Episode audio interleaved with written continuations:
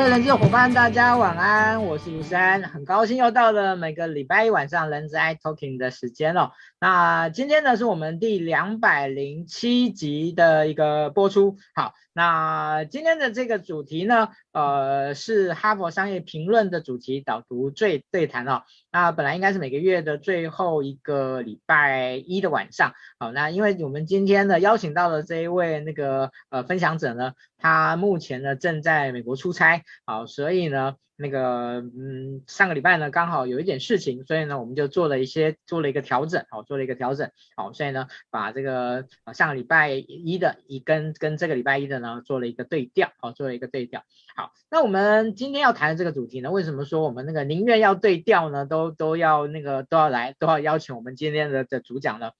好。那我先说一下我们今天的主题，我们今天的主题叫 ESG 浪潮下社会企业责任落实的最新准则哦。好，那嗯，我不知道各位伙伴对于这个主题呃的一个了解、涉猎或者呃参与的状状况如何哈？那但是呢，呃，我只能说这一个主题呢，对于全球的企业，我觉得不只是台湾，全球企业，呃，只有越来越重要，不，呃，只有越来越重要，不有，呃，就是，就是没有更重要啊，对，没有最重要，只有更重要，这样，这这句话。好，那，呃，我们今天邀请到的是，呃，罗阿美老师，呃，罗华美博士，那他本身目前是，呃，传安电子呢，呃的一个人资长，好，那那个。呃，传安电子呢是在台湾呢，有关于汽车零组件的一个非常全球性的一家一个一个集团，然后也许待会我们会请那个呃华美老师来跟大家啊做一个简单说明，因为他他也算是属于那种隐隐形冠军级的，就是在台在是在一般人可能比较少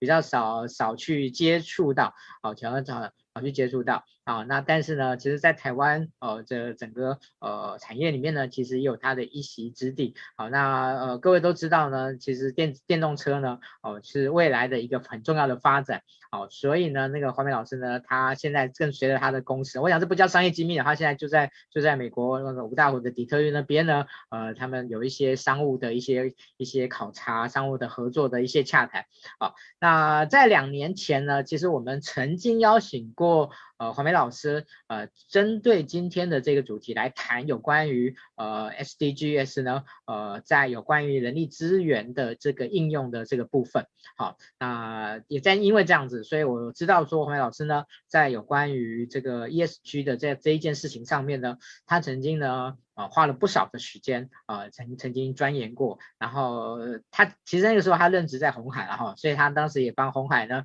呃，在有关于这方面的这个每每年要出的这个报告书上面呢，也也有他的一份力啊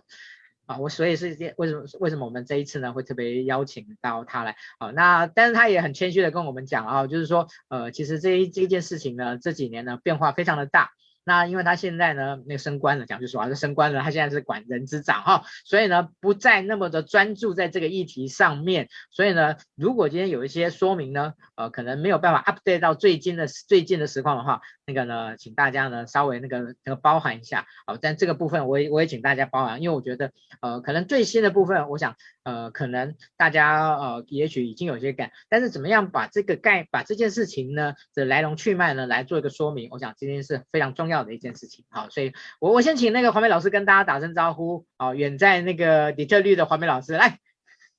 哎，老师，那个台湾的呃朋友。同学，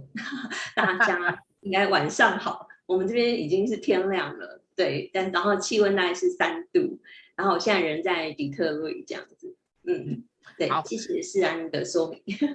啊，我那个其实呢，嗯、呃，自从我们线上化以后呢，就是透过呃，就是这样论的这样的一种这种远距的这一个采访直播的时候，那我们现在呢，呃，就是嗯。就是不管人在哪里哈，只要愿意接受我们的访问的话，我们都可以接，我们都可以接受啊。那个华美老师已经是我们第二位呢，人在美国接受我们访问的那个的的老师这样子，然后然后有在日本，有在对岸，哈，有在东南亚，哦，我们陆续的在在安陆续的都在安排安排中啊。我想呢，这也是算是疫情对于我们的数位化的推动之一啦，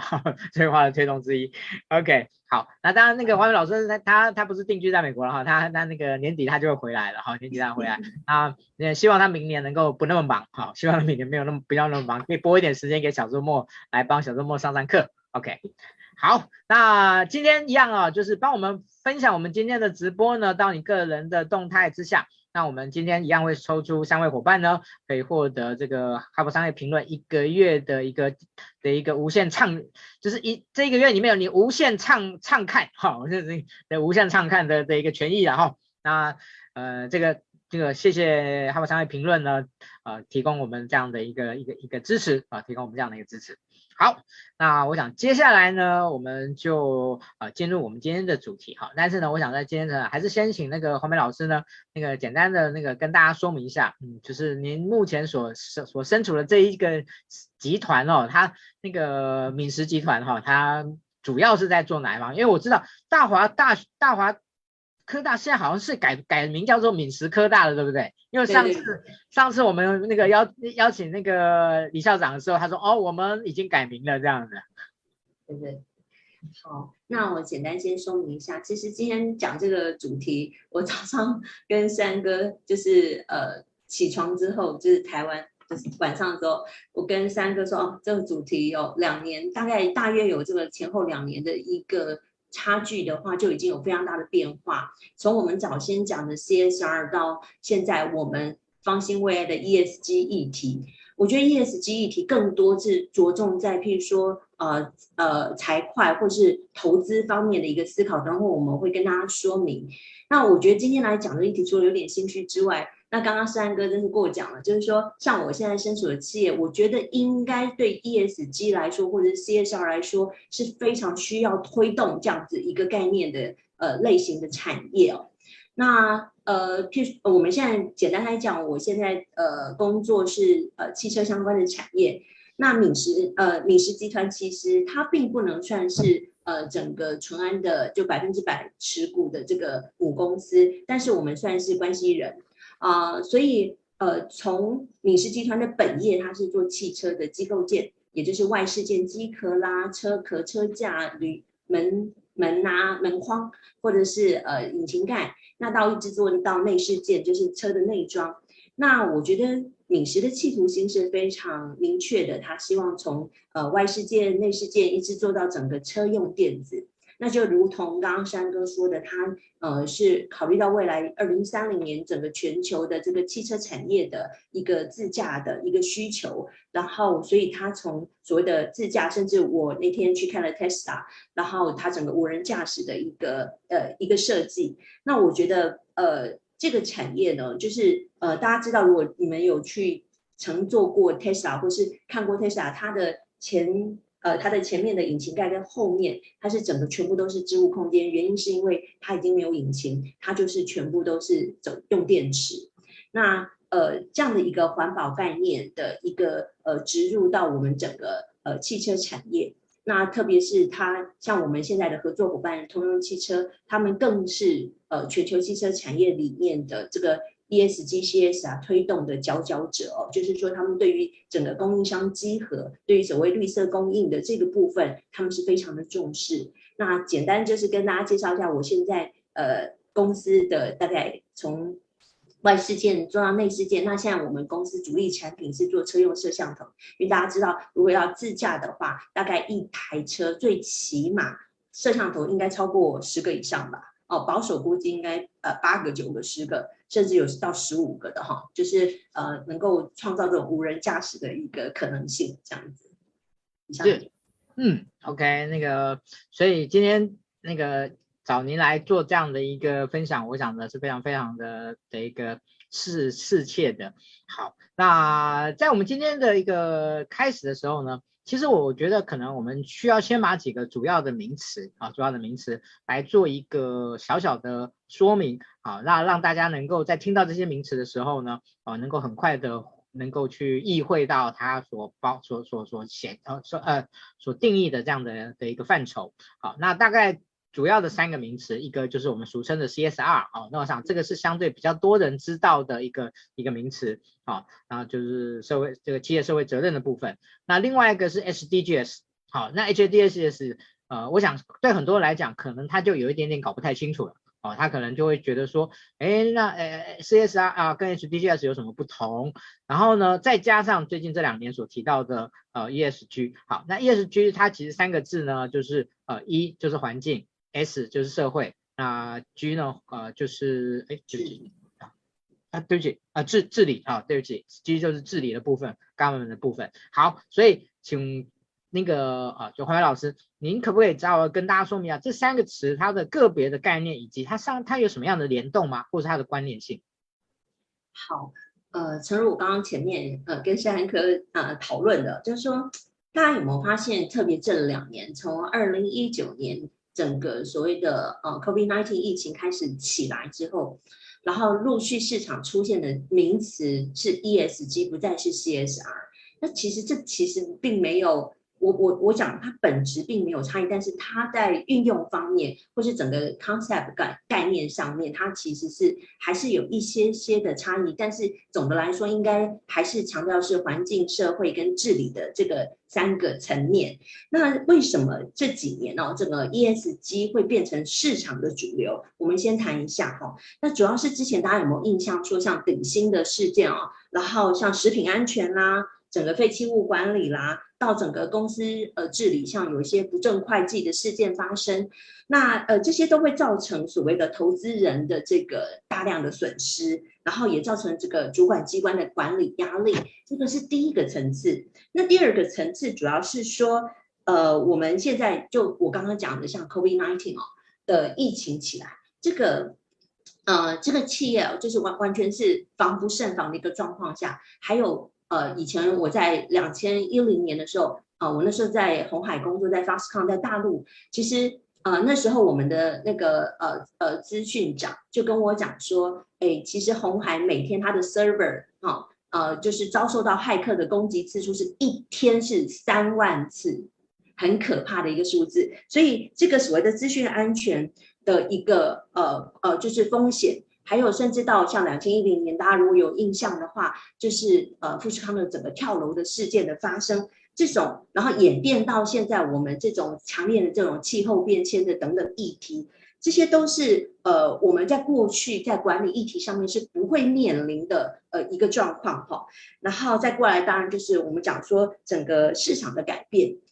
就大家开始会呃投资人。有，特别是投资人，他在不太呃，就是从我们只重视所谓的啊股价啦，然后获利的这个角度开始去思考说，其实这个呃股价是可以炒作的嘛，好，然后财报也可以造假嘛，哈，所以呃，怎么样去从它整个公司永续发展的角度去看待一个公司的永续经营的一个态度跟想法，哈，那。呃，特别是从这个三个层面，从我们刚刚讲的，就是说，呃，有一些实质上像食品安全的议题啦，然后气候变迁的议题啦，一直到投资人警觉到这个投资的一个呃一个利益哦，不再是所谓的呃短期的这个效益，而是 long term 的去看这个东西，所以 ESG 就会变成我们现在市场主流讨论的一个议题。那刚刚呃，山哥谈到说所谓的 SDGs、CSR 跟 ESG 的关系。那 SDGs 的话，我之前有呃呃两年前的时候有跟大家分享。那主要是说就是呃，它其实起源蛮早，就是说它比较多是跟联合国的呃一个。嗯，联合国发展署的这个计划是相关的。那两千年的时候，因为它有一个所谓的千禧年的呃计划，那一直延伸到这个呃两千一五年的时候，二零一五年的时候，那他们去追踪这个千禧年计划的这个执行成效，然后发现，哎，呃，他们呃这个当时主要其实有个议题叫做消弭贫穷。那这个消弭贫穷的这个这个议题哦，其实它有一个标准哦，就是说。呃，每日每人的那个平均生活的这个水准低于一点二五美元的，好，这个国家，那他就是追踪这个数字，到了两千一五年，发现从两千年到两千一五年这十五年间，这个数字已经降低了一半。然后呢，我们也发现说，在学龄年纪未就学的学童的比例也下降了一半。然后另外呢，其实呃，大家应该不太知道，就是说，其实全球现在大概还有九分之一的人，就是每每个晚上是遭逢饥饿。然后呢，有六分之一的呃成人是不识字的，然后其中有三分之二是女性，所以呃，他们追踪了类似像这样的数据，追踪了长达十五年之后，发现这些数字呃呃有下降啊，也、甚至是下降蛮多，就是呃减减少了一半，但是这些数字还是让各国感到非常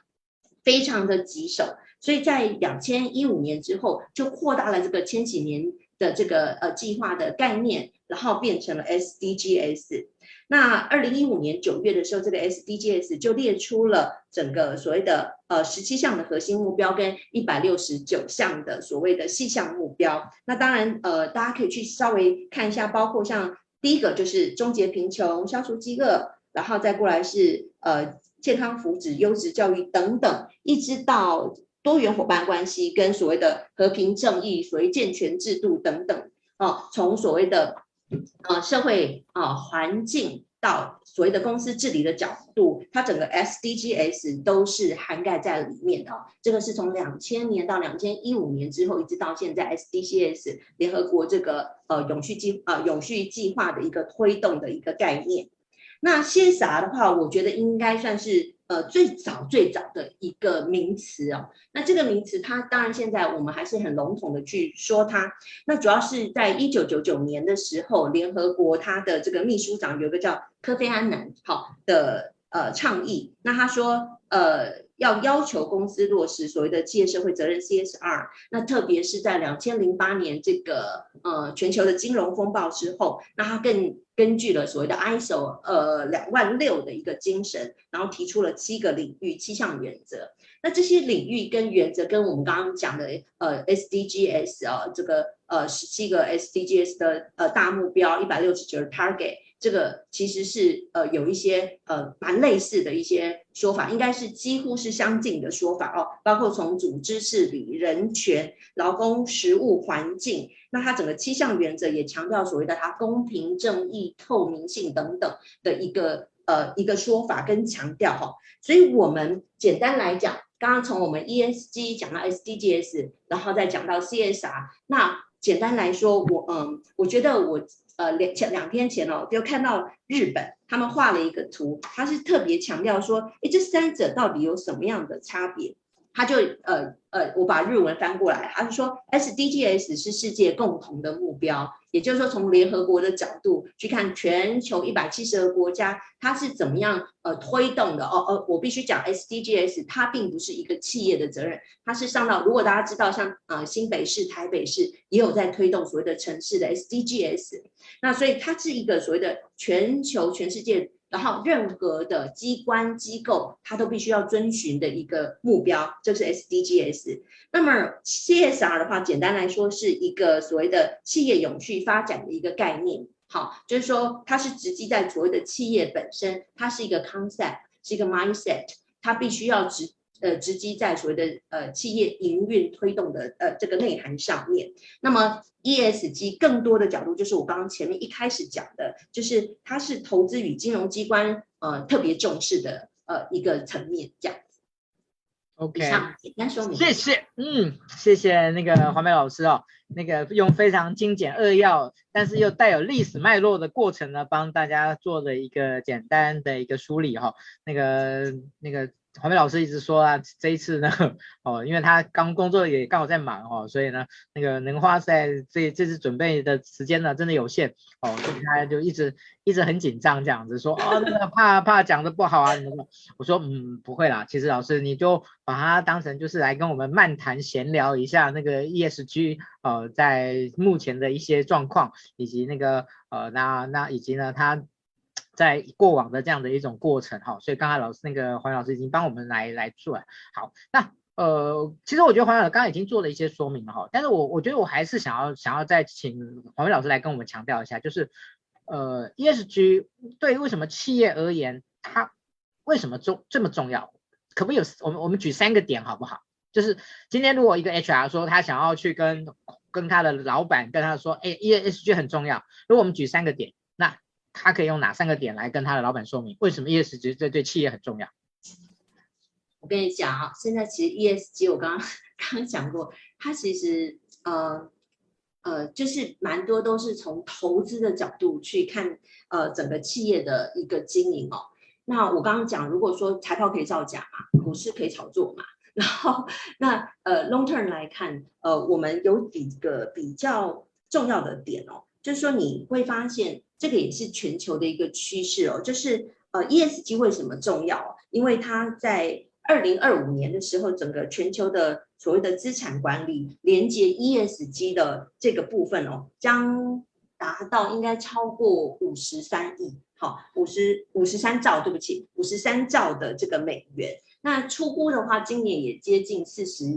四十兆美元哦。也就是说，你会发现有越来越多的投资人选择投资标的的时候，他已经不再只考虑这个所谓的呃股价这样子的一个数字，而是考虑到整个公司永续哈，或所谓的呃社会正义，还有所谓的呃良好政府的，或良好公司治理的一个管理哦的一个前提下，然后呃，所以投资人可能会在一开始的时候愿意牺牲一些。呃，报酬就是说立即的这种报酬，短线的这些报酬，反而去换取这种所谓这个企业重视 ESG 议题与否这样的一个想法。我举个例子好了，譬如说，呃呃，大家都以前常常说，呃，台湾的股市有所谓的中概股，对不对？然后我记得我在大学刚毕业的时候，我学姐，我不是在报报报报名牌哈，我先说，就是我学姐就跟我说，哎。有一只股票叫做中钢，大家一定知道吧？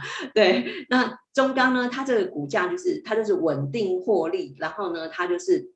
它那时候股价大概就二十几块，那现在了不起也都四十几块，但是每年它就是稳定配股获利这样子。那像这样的股票，它是长期放在那边长期发展，那你就可以当存股，对不对？你不用担担心它会不会变。就是暴涨暴跌变币值这样子，所以我觉得，呃，像类似像这样的一个概念呢，它如果看看长期的一个发展，它是不是这个公司它是不是有这个 global 的概念？那譬如说我刚刚讲到 B 公司就是敏实集团，它是不是能够跟着时代的与时俱进，从他自己的本业开始去跨足一个新的产业，去配合整个全球未来趋势的一个发展？这个我觉得投资人他应该已经不是这种。打短线的一个思考。那刚刚诗安哥有特别提到说，诶，那呃呃，如果从 ESG 的角度来看的话，这个企业制呃企业为什么要特别重视它哦？我想还是要再强调两个。刚刚回溯前面两个点哦，就是说，一个是投资人角色，然后另外一个就是所谓的风险管理。那么对于业呃，对于企业来说，ESG 的重要性，那譬如说我刚刚讲的，呃呃，像以以现在我们看到的，呃美美国它前三千大的这个呃 ESG。好，评分越高的公司，前拿前三千呃三千大的公司，ESG 评分越高的公司，它受到所谓的金融危机的波及，以及所谓的呃，它在呃得到投资人的信任方面哦，带动公司稳定绩效成长的这个部分是呃有目共睹的。所以这个是呃，就是 long term 来看的话，我们看到这些大企业，它或是说指标型、标杆型的企业哦，它在这个部分其实是受到投资大众相当的肯定。那么另外哦，就是说我刚我们也前面一直讲到说，现在一些环境的议题哦，可能是全球的企业都必须面对的，譬如说呃，像呃台积电。他们现在去年一年，他就用了三千六百万吨的水这件事情。那怎么样在说所谓的从节能减碳到我怎么样这个水资源的循环利用等等哦，这些都是企业运营上面必须面临的一个问题。然后另外在针对所谓的呃。呃，我刚刚讲的就是 ESG，它的核心概念，呃，更希望是说整个呃企业的营运它是资讯透明的一个状况，所以怎么样让整个企业的运营是稳定的、低风险的这种运营模式的管理哦，然后来维持所谓长久绩效的一个表现。那就这呃几个层面啊、哦，还有这三个点来看的话，ESG 对于整个企业来说，它绝对不是一个空壳，嗯。谢谢华美老师。OK，好，那嗯，对于 ESG 这件事情哦，它其实是三个，它其实是三个层面的哦。哎，对不起，我应该要回扣一下那个老师刚才所提到。呃，其实我们这一次有找了四篇文章啊，我们都找了四篇有关于哈佛商业评里面的文章。好，那个请那个我们的工作人员把这四篇文章的连接放在我们今天的直播的下面哈。那其中有一篇文章呢，就是呃，又谈到要说服财务长的这件事情。那它里面就有提到，就是 R O，我们以前听到叫 R O I 嘛，它提出一个概念叫 R O S I，好，R O S I，好，就是等于是。把这个 S 就是有关于这个呃永续这个社会责社社社会部分把它把它放进来，好，我想同样的这也是为了哦就是怎么样能够让企业里面能够企业主能够去去感受到那其实我第一次被被那个永续这个议题呃给震撼到，不是说这个永续这个议题有多多多高大上多伟大。而是呢，那个告诉我这件事永续，就跟我解释永续这件事情了。当然我听过永续，只是我以前从来没有真正去去去思考过。他在跟我解释的时候，他其实他直接挑明的跟我讲一件事情。他说，他说台湾的企业必须要重视永续，因为欧盟在呃好像二零年就的时候呢，就会把永续作为一个进口的进口商的从资格、从产品、从材料。都必须要达到某一些啊，当然他讲那些那些那些规则，我我我我一下没办法把它每每一条复述起来。但是呢，他只是告诉我，就是说，呃，就是这个这是牵涉到台湾呢未来呢几千可能是几千亿的出进出口的的这个生意的问题哦。那台湾就是一个以进出口为主的这样的一个主要的国家，所以这是生死攸关的一件事情。它它已经不只是啊，只只是一个社会责任的这件事情。所以呃。从这个角度，我不知道那个黄伟老师怎么怎么看待这怎么看待这件事情？对，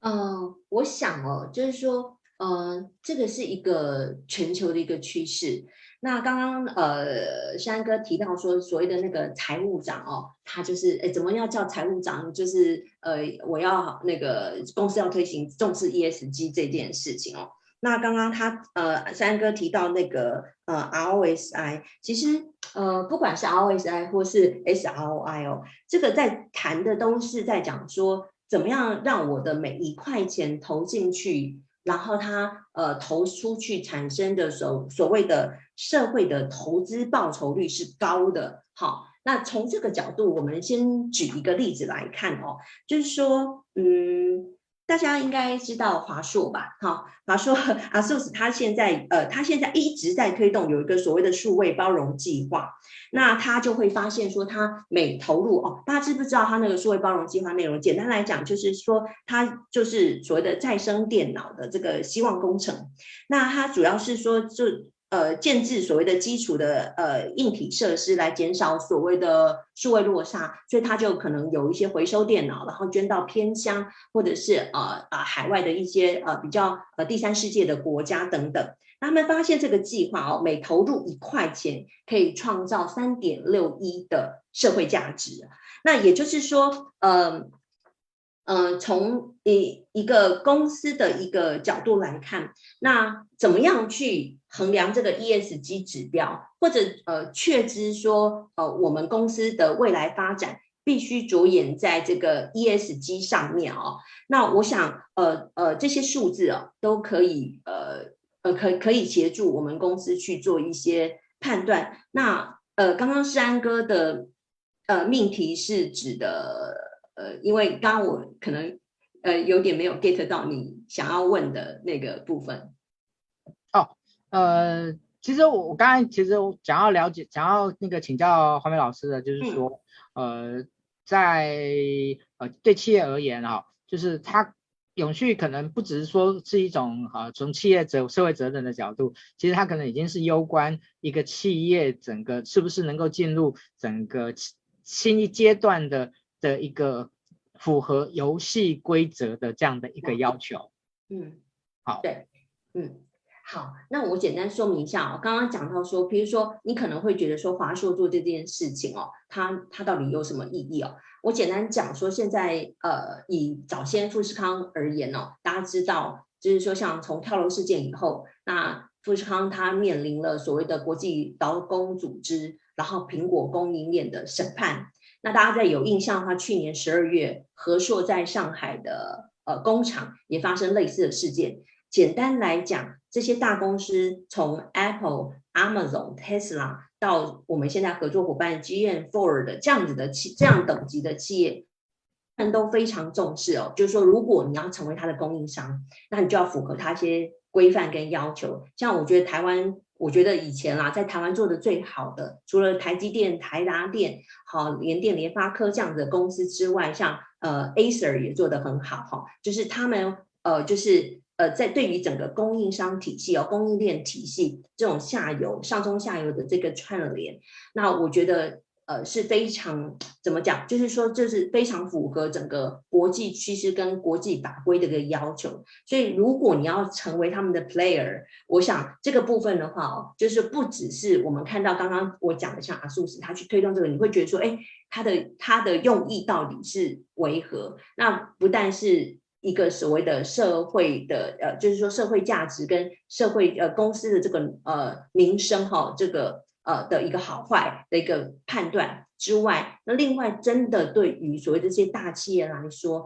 他们也会要求我们这些下包的这些供应商哦，都要重视呃这个呃呃整个供应链呃供应链体系的这个所谓的绿色生产的一个要求。那当然我，我刚前前面也有讲，为什么有这些命题？因为我们有一个严重的呃所谓的全球的这个气候变迁的一个问题。所以在所谓的二零一五年，我们刚刚有讲到，呃，所谓的碳中和、节能减排啊，到二零三零年，好，所谓的净零的一些目标等等，哈，那这些都是现在呃，我们啊，整个所谓的呃这些大公司，他们呃希望在二零三零年达到一个呃永续的这个呃目目标，然后所以会要求我们这些。呃，所谓的供应商必须要跟跟随他们的脚步去达成这个呃一这个这个要求这样子，嗯。OK，好，那个不好意思哦，我刚才那个有一点点不专心，是因为因为我刚才用了一个名词叫 ROSI，然后呢有好些伙伴呢那个私讯我说三三你你讲错了，你讲错了，赶快改一下，我就好紧张说啊真的吗？我我我讲错了吗？所以我刚才刚才赶快回去。那个翻一下，翻一下确认说，嗯，没有没有，那个就是哈佛的三个评论里面确实，呃，他有特，就是有特别有提出 ROSI 这样的部分。好，那谢谢，呃，那个振宇伙伴，好，那个没问题，好，那个。那个我我也我也那个谢谢你提醒我，然后我也我也很高兴呢，也确确实呢，原来有是是有这样的一个差别的哦，就是呃大家对 ROSI 跟 ROI 的这样的一个形态，在新的这样的一个永续的阶段里面有一个不同的的一种新的概念的一种一种一种了解。好，嗯，对于呃 ESG 呢，呃在企业中啦，哈、哦，要开始怎么去推动？哦，我觉得算是一个很大的一个挑战哦，一个很大的挑战。那我们这一次的几篇文章里面也都有提，也都有提到了，就是说，哎，要怎么样去做啊？怎么样能够去做一个很好的的开展？好，所以我想在这边呢，我就请教，我就是请教那个郝梅老师哦，就是您个人来看哦，呃，我我我相信敏实集团啊，我相信那个那个团团电子也在做这些事情。好，那在做这些事情的时候呢，那可能会遇到什么样的挑战？那要怎么样去去做一些一些突破？我想可不可以先请教一下那个华梅老师？呃，我想哦，就是企业在推动所谓的这个所谓的呃 ESG 的时候，呃，有几个呃重点，就是说，首先你当然要知道说你为何而战嘛，哈，就刚刚讲的说，如果你要变成这个呃。呃，整整个所谓的全球供应链体系啊，面对这些大厂的一些要求，然后我们所谓的极端气候、气候变迁这些议题，如果你不跟上脚步的话，你就会被淘汰出局这件事情。所以 ESG 它，呃，我我先讲哦，它几个热门的一个议题，包括像我刚刚讲的气候变迁啦，呃，供应链稽核，或者是说，呃呃，所谓的。双重补救，我不太知道大家知不知道这个哦。也就是说，它透过所谓的分离现金流跟控制权的方式，对所谓的公司治理这边部分实行一些有效的控制哦。那包括像所谓的呃 due diligence，就尽职呃尽职调查、尽职治理的守则，还有整个公司改组，还有我刚刚讲的像网络安全这样子的一些热门议题上面哦。那所以公司一定要知道说，你公司要做 ESG 的时候是为何而战。所以呢，你一开始你要先去了解说。哎，什么是 ESG？好，那我们如果要做的话，我们应该承担的所谓的责任是什么？那么我又能够承担多少？所以，如果没有很清楚的思考所谓的整个社会的责任，然后没有找到 ESG 在你公司一个适当的着力点，这样子哦，就是一个主题 topic 跟你所谓的落实的方式，那也没有将整个 ES 的观念，好，就是。落实在你的整个企业经营的一个呃视野当中，如果你没有识别清楚这些问题的话，我觉得你后面的不止面对的是挑战，呃，会衍生出更多更多的问题哦。那所以呢，呃，简单来说，如果 ESG 在企业要呃把这个观念纳入整个经营管理体系的话，呃，从整个公司治理或是投理的一个层次来看的话，第一件事情我们必须要重视的叫做共识，共识的建立。也就是说，你对 ESG 这个东西了解多少？那你在所谓的投资大众，还有你公司内外部的所谓的利害关系人这些不同的族群、呃，我们对于所谓的 ESG 这个命题上面，是不是大家能够有所谓的呃共同的目标？共同的思维，共同的话题，好，这个是第一个啊。我们从统领层次上面看，第二个就是管理层次的问题哦。那一般来讲，说什么样的状况你会呃说呃同理的话，当然就这种我刚刚讲的建立公司。那管理的层次就是回到我们企业内部本身哦，就是说呃你要赶快的找出整个 ESG 跟你公司。策略营运目标的一个结合程度，简单来讲，譬如说，我们要怎么呃筛选出符合公司 ESG 呃利益的这个呃呃这个政策，或者是说呃我们要为了做到 ESG 这件事情，我哪些呃所谓的策略目标是可以跟 ESG 结合，或是从 ESG 里面去衍生出来的？譬如说，哎，我是不是单纯的公益的赞助者？或者是说，哎，我这个东西投资下去，呃，它对于公司的未来跟转型，啊、就像我我我现在的公司敏实，它从车的硬体做到所谓的软体 software，到整个所谓的车的中控系统，呃，数位内容这样子的一个发展，它是不是有助于公司的转型跟下一个世代这个产品的发展？那在第三个就是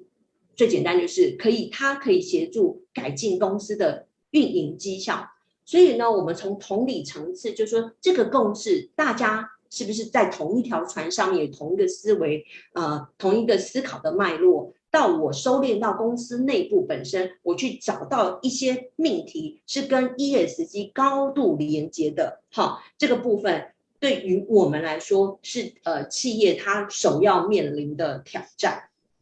嗯，好，谢谢华美老师。好那嗯，对于呃，刚才有一位伙伴呢，在这个里面呢，他有提了一个问题了哈。他说那个提到就是华硕把那个旧电脑回收，然后呃，然后去整理以后再给偏乡的部分。然后他提出一个小小的的一个疑问，就是说那这样用用要旧电脑的用电量很高啊，这样会不会呢？那个也违反了这个就是那个清零排碳呃排清呃清那个清零呃排碳的这这这个这样的一个原则。好嗯，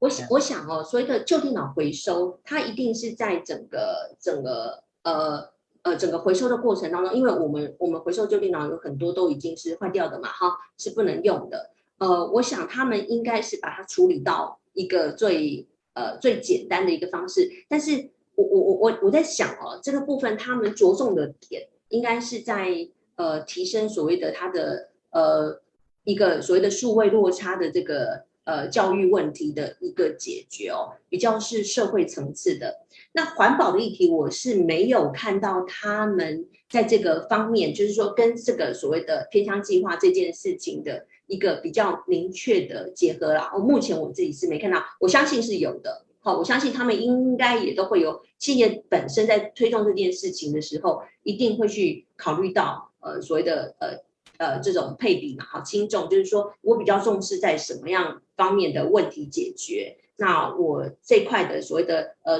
啊 SROI 或者 ROSI，它的这个投资报酬率好的一个计算方式，那具体的话，我觉得这是一个有趣的问题，我可以。我可以来问问看华硕那边 他们是怎么处理这一块呃的一个命题，对，嗯，好，谢。谢谢谢老师，好，那我想接下来呢，我想要把时间呢呃放在两件事情上面呢，一个是个案，一个是跟人力资源有关的这个实践的部分哦，那嗯、我想我们今天谈了呃就是蛮多的这样的一个一个框架的部分，然后也不可不可以请那个黄梅老师来？呃，就一个例举一个例子啊，在有关于这个 ESG 上面啊，您觉得在它在整个目前的的一个推展上面是算还不错的哦。我想，因为 ESG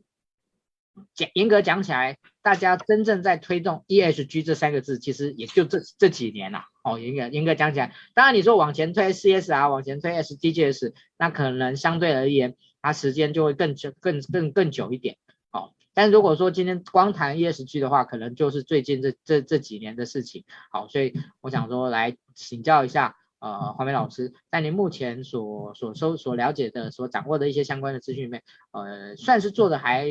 有不错的起步的哦，跟一些小小成果的，不知道您会推荐哪一家这样子？嗯，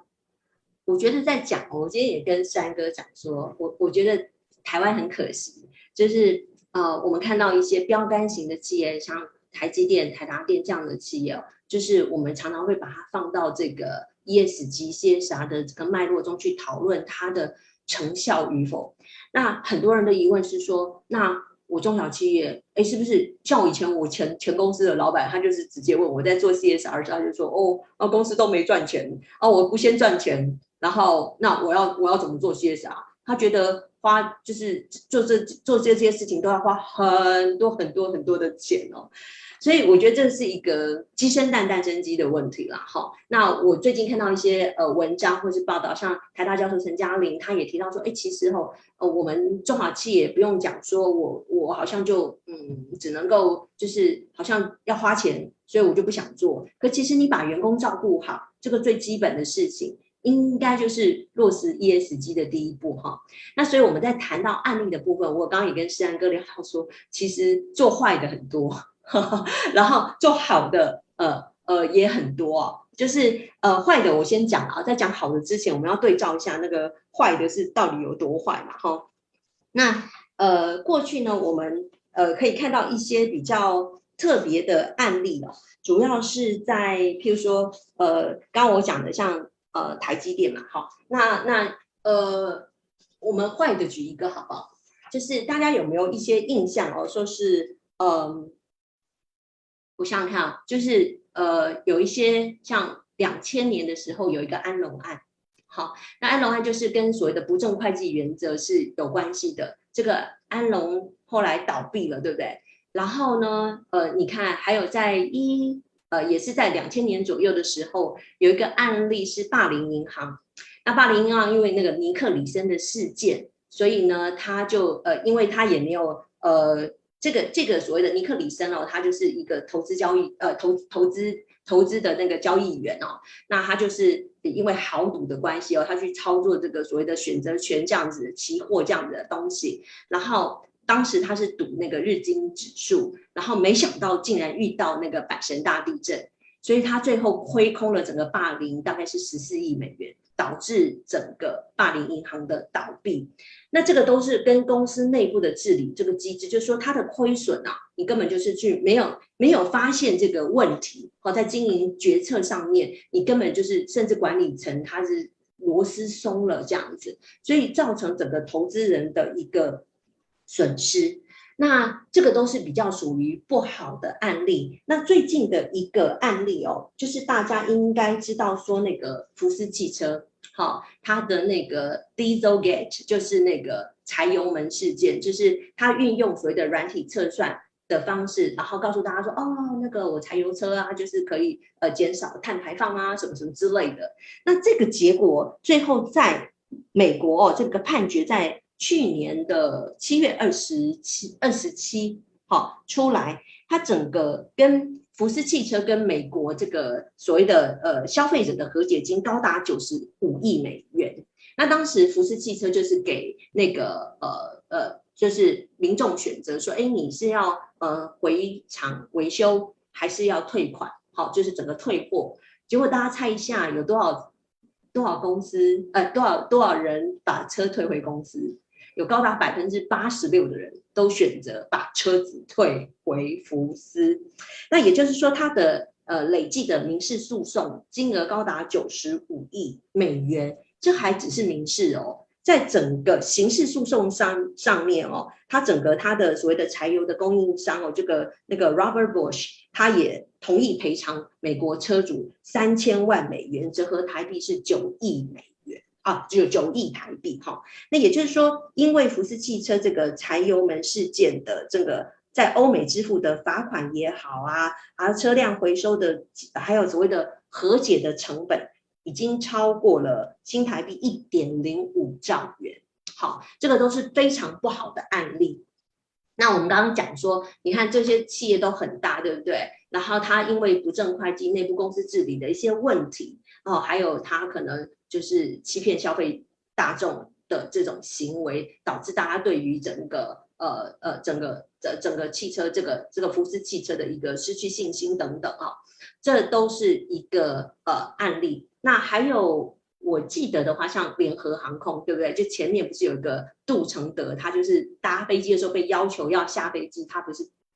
呃，被打嘛，哈，那因为这件事情，然后也造成联合航空在隔天股市开盘的时候暴跌了百分之六，然后成为呃 SP 五百就呃标准普尔指数表现最差的一只股票，然后市值蒸发了十三亿美金，好，一天之间，所以。这都是一个非常不好的案例，也就是说，如果你公司去不重视 ESG 的任何一个环节，诶，你打人哦，你的社会形象就差，那你造假欺骗这个所谓的社会大众，那可能你造成公司巨额的损失是无远弗届的哦，就是可能这个影响性，还有我们前面讲到所谓的食品安全，我们的鼎新，哦，他可能到现在，前阵子我还看到说什么贾永杰代言林凤营。所以其实现在就就是说，哎，他他就被很多的乡民攻击，对不对？就是大家对那个印象，呃，是一直一直都会存在的。当然，我也相信消费者或是民众是遗呃是容易遗忘的。那事实上，像联合航空在这几年哦，其实因为他们呃拿到国内，就是说美国国内航线非常好的这个时间段啊，还有所谓它的据点，它不用转机啊等等。那所以他现在还是一样啊，就是他还是呃，除了那个达美航空之外，联合航空在呃整个呃北美这边美国的这个市场还是非常非常好的哦。所以我觉得消费者也是有的时候也是遗忘的了哈、哦。那我们来看一下一些好的案例哦，像譬如说任天堂，我喜欢这间公司，因为是以前我们是他们的供应商，前公司。那大家记得他在二零一五年的时候推出了一个产品叫 Level，然后呢，我那时候就觉得哇靠，这个公司真的太厉害了，因为它的 Level 它不是出一个用瓦楞纸去做的这种呃呃这种游戏机哈，就是你有没有想说他为什么会把这个东西变成一个游戏？好，然后他。也不会面临到所谓的塑胶需要回收的一个状况，而且瓦楞纸，你看它多聪明，瓦楞纸很容易坏嘛，对不对？你小孩子稍微用力一点，可能就会坏，但是它它的材质是非常好的啦。所以二零一五年它推推出那个 Labo 的时候，我看到真的是觉得非常的惊艳哦。它的所有的产品的设计是考虑到，哎，我的寓教娱乐精神，把所谓的 SDGs、ESG 这样的想法融入到了产品当中，然后甚至考虑到它的产品生命周期。好，那因为你你这瓦楞纸容易坏嘛，所以我的 accessory 就可以一直卖，对不对？所以它可能二零一五年它卖到现在。它还是可以卖得很好哈，这就是要考从整整个产品设计的源头，一直到它的销售端，它都去考虑到整个 ESG 的环节。那另外还有一个公司，我觉得可以跟大家分享的，就像 LEGO 哈，乐高。那乐高大家知道嘛？好像我这边看最近万圣节，就看到很多小朋友就会去买呃玩具，都说哦我要 LEGO 这样子哈。那小朋友就是哎，那 LEGO 就承诺说未来三年要投资多少四亿美金哈，就是每年协助八百万名的学童，透过游戏的方方式去发展所谓的所谓的终身的一个学习的一呃终身学习的技能吧啊。然后呢，从这个这种呃游戏当中去获取一些永续的。知识，那他们知道，呃，甚至甚至去承诺哦，说在二零二五年，他们要百分之百用所谓的永续包材，也就是你的纸盒啊、外包装那些，它要达到百分之百的所谓的再生利用。好，那二零三零年的时候，它这个产品要百分之百的所谓的永续塑胶。哦，刚刚讲它的 LEGO 的塑胶，哈，然后而且要扩大所谓的回收跟捐赠计划。那这个部分的话，呃，我觉得也是一个非常好的案例跟大家分享。那台积电的话就不用说了，从整个经济环境、社会面向哦，它呃，我之前看那个 CSR One 的报道哦，就是说它有足足十五项，大家可以去看哦，就是说它配合像苹果供应链啊，苹果在二零三零年，它要达到那个。呃，碳排放哦，就是近近零的这个目标。那虽然台积电落后了二十年，它好像要到二零五零年。那呃，我想不管是怎样，我觉得只要有推进这件事情，呃，就是我就觉得是 ESG 成功的一个一大步。那事实上，呃。这么多年来，我们也看到台积电它在推动所谓的 ESG，它甚至把所谓的 CSR 永续发展委员会的这个名字改成 ESG 哈。那像他们这样子大动作的去支持所谓的 ESG 的体系哦，那确实也反映在它的公司表现，股价这个最明显的一个呃呃一个呃一一个表现的呃方面哦。那另外。大家也看到，大家都说现在台积电是护国神山嘛，哈，就是拿什么呃那个拿他们的那个呃晶片呐、然后去换那个呵呵 去换口罩，对不对？所以诸如此类的一些表现了，我觉得嗯，大家可以去看看台湾这些大的公司的一些做法，可能我觉得对于小企业来说是有一个。好的启示作用，但是也许我们没有办法像他们一样做的这么大，好这么好，因为他们可以也投资非常的多，甚至是呃全部的这个公司的一个呃所谓的一个 mindset，那他们甚至连接到刚刚之后，可能我们要谈到说跟人资相关的，他可能跟你的 KPI 去 bundle 在一起这样子的一个设计哦，迫使你应该不能讲迫使，好，让你的员工，让你的从高层到中层到所谓的执行层的员工。大家都有共同一致的 mindset。好，那我想前面这几个不好的案例跟好的案例都提供大家作为一个对照，这样子。嗯，谢谢黄美老师啊。那个呃，其实我常常说黄美老师其实那个蛮适合当那个老师的哦、因为他总是那个能够非常循序渐进的呃，非常完整的，然后非常那个呃有效的去进行一些说明跟对比。好，那。今天我们给他的最后一个考验就是这个 E ESG 啊，呃，跟人力资源这两件事情要怎么去去连结？好，那哦，因为时间的关系的话呢，我我想我们就就就只请那个华明老师来谈一件，就是啊，就是今天如果一家公司要在 ESG 上面落实在人力资源上面的话，他应该可以马上，而且应而且应该对这而且去做的，而且对他对企业而言是很重要的一件事情。好，有没有这样有没有这样的一件事情？我我我觉得哦，就是公司如果你下定决心要做这件事情，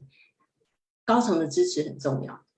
嗯，所以你的董事会，好，董事会的角色在公司当中要怎么样去扮演 ESG 的一个推手的角色？那你从董事长到总经理到你的副总到各所谓的协理啊、处级主管这些。怎么样去把这个 ESG 落实，其实就是看这些人。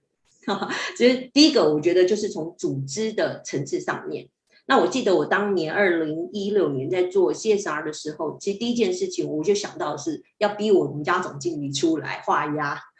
所以我成立了一个 CSR 委员会，哈，就永续发展的这个推动委员会，还不是一个小组哦。那我就要各部门的人都找进来，哈，这个不是只有什么环安呐、品保啊，还是 HR 的事情啊，哈，所以。我我想从人力资源的一个角度上面来看，哈，你如果要把这个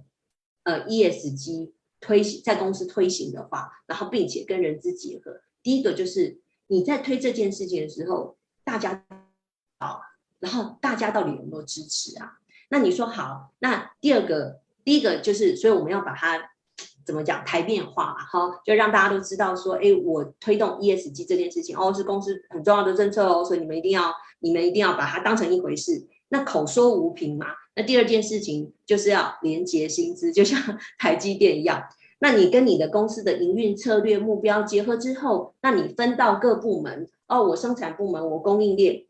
比如说我的采购，采购我现在要做什么哦？比如说我讲到什么冲突矿产原则，那我的碳氮污袭金，那我不能够去跟这些呃有这种非法这种采矿行为的公司进行所谓的采购合约跟交易，那他或者他之前会有呃有一些黑历史，对不对？被挖出来等等，然后我们就是不能要禁止这样子的供应商在我们的呃供应链体系哦。那所以。第二个最重要的就是跟你的 KPI 结合。其实我觉得任何的一个政策，不是说我们是一个比较负面的思考，就怕你不做。好，呃，我我觉得还是要有一些机制嘛看你能下去，一些手段下去哦，去让这些事情它可以真的变成你的一个呃生活习惯。所以我觉得连接 KPI，然后呃跟公司的愿景融入，然后。董事会这个的一个角色，还有高层的这些支持哦，在人力资源上哦，推进这个 ESG 的话，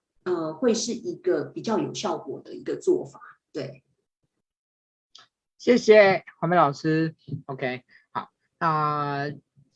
其实我们今天不敢说呢，希望跟大家把 ESG 这件事情完全讲清楚、说明白。哈、我觉得这件事情，呃。嗯，时间上也不允许哈，可能在整个呃说明的这样的一种形态上也不允也不太不太允许。但是我们其实呃更重要的是想要让呃 HR 的伙伴知道，就是说呃从以前的 CSR 到 SDGs 到目前的 ESG，其实对于人力资源的关联度以及呃对企业的重要性，其实是呃越来越重要。那我觉得对于人资工作者而言啊，不好意思。我们又多了一个必须要去了解的东西。其实我也我也很辛苦，我也觉得蛮辛苦的，因为你们要要让你们了解，我就要想办法去找资源。